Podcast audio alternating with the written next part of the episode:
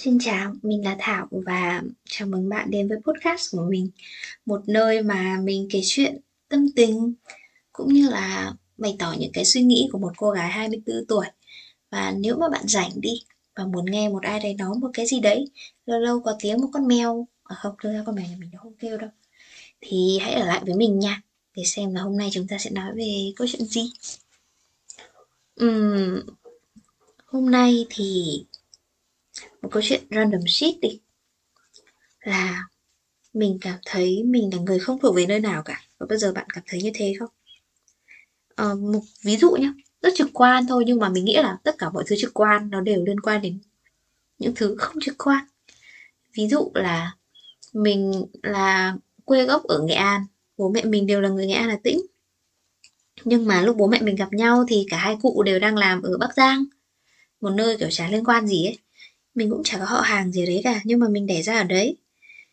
Uhm, nên là đến bây giờ cái xe máy mà mỗi lần về nhà mình đi nó đều có biển 98 trong khi ở Nghệ An thì là người ta có biển 37 rồi sau đấy thì mình bây giờ hiện tại thì mình đang làm ở Hà Nội.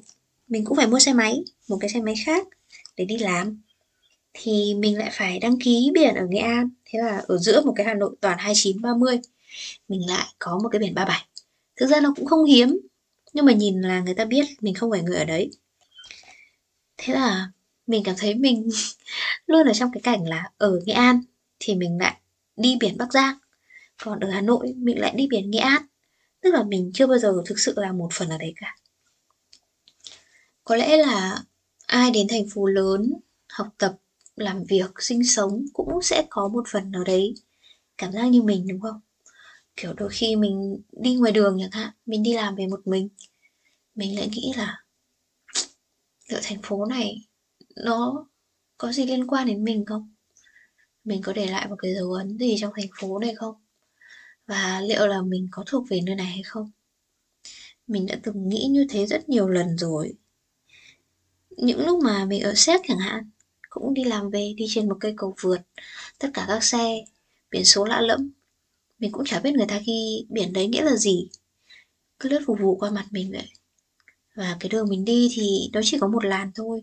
Nếu mà gặp ai đi bộ hoặc là đi xe đạp thì mình sẽ phải nép thật sát vào để cho người ta đi. Và thường là mình luôn đi một mình.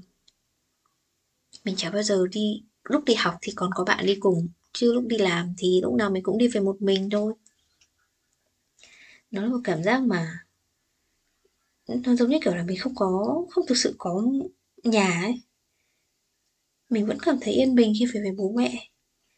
Nhưng mà sau cùng mình không biết ở đâu mới là nhà mình cả.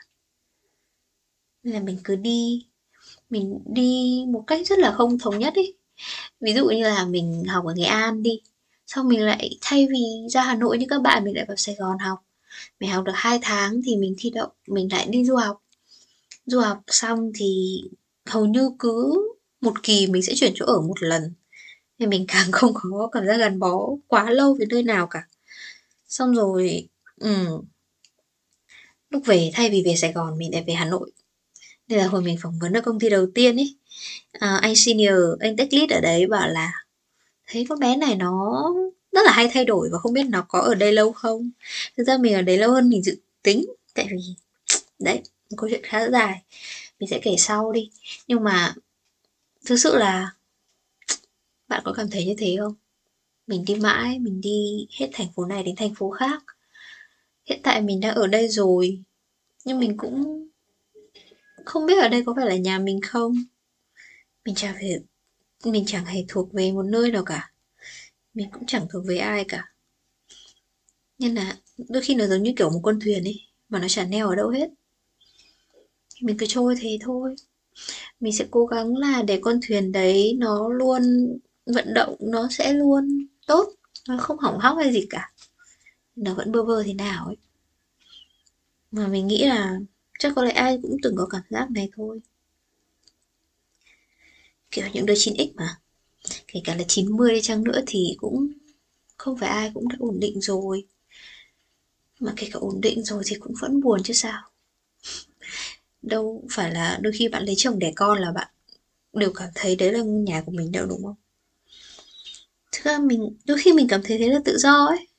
Nhưng đôi khi mình cũng cảm thấy nó giống như kiểu mình là một cái diều ấy, thì mình sẽ muốn có một cái người cầm cầm dây diều, kiểu vậy nếu mình lại. Một cái gì đấy giữ mình lại. Một nơi gọi là nhà chẳng hạn. Một nơi thực sự là nhà của mình, không phải nhà của bố mẹ cũng không phải là cái nhà mà mình đang chọn. Cái nơi mà mình cảm thấy kiểu mình đã trở về ấy.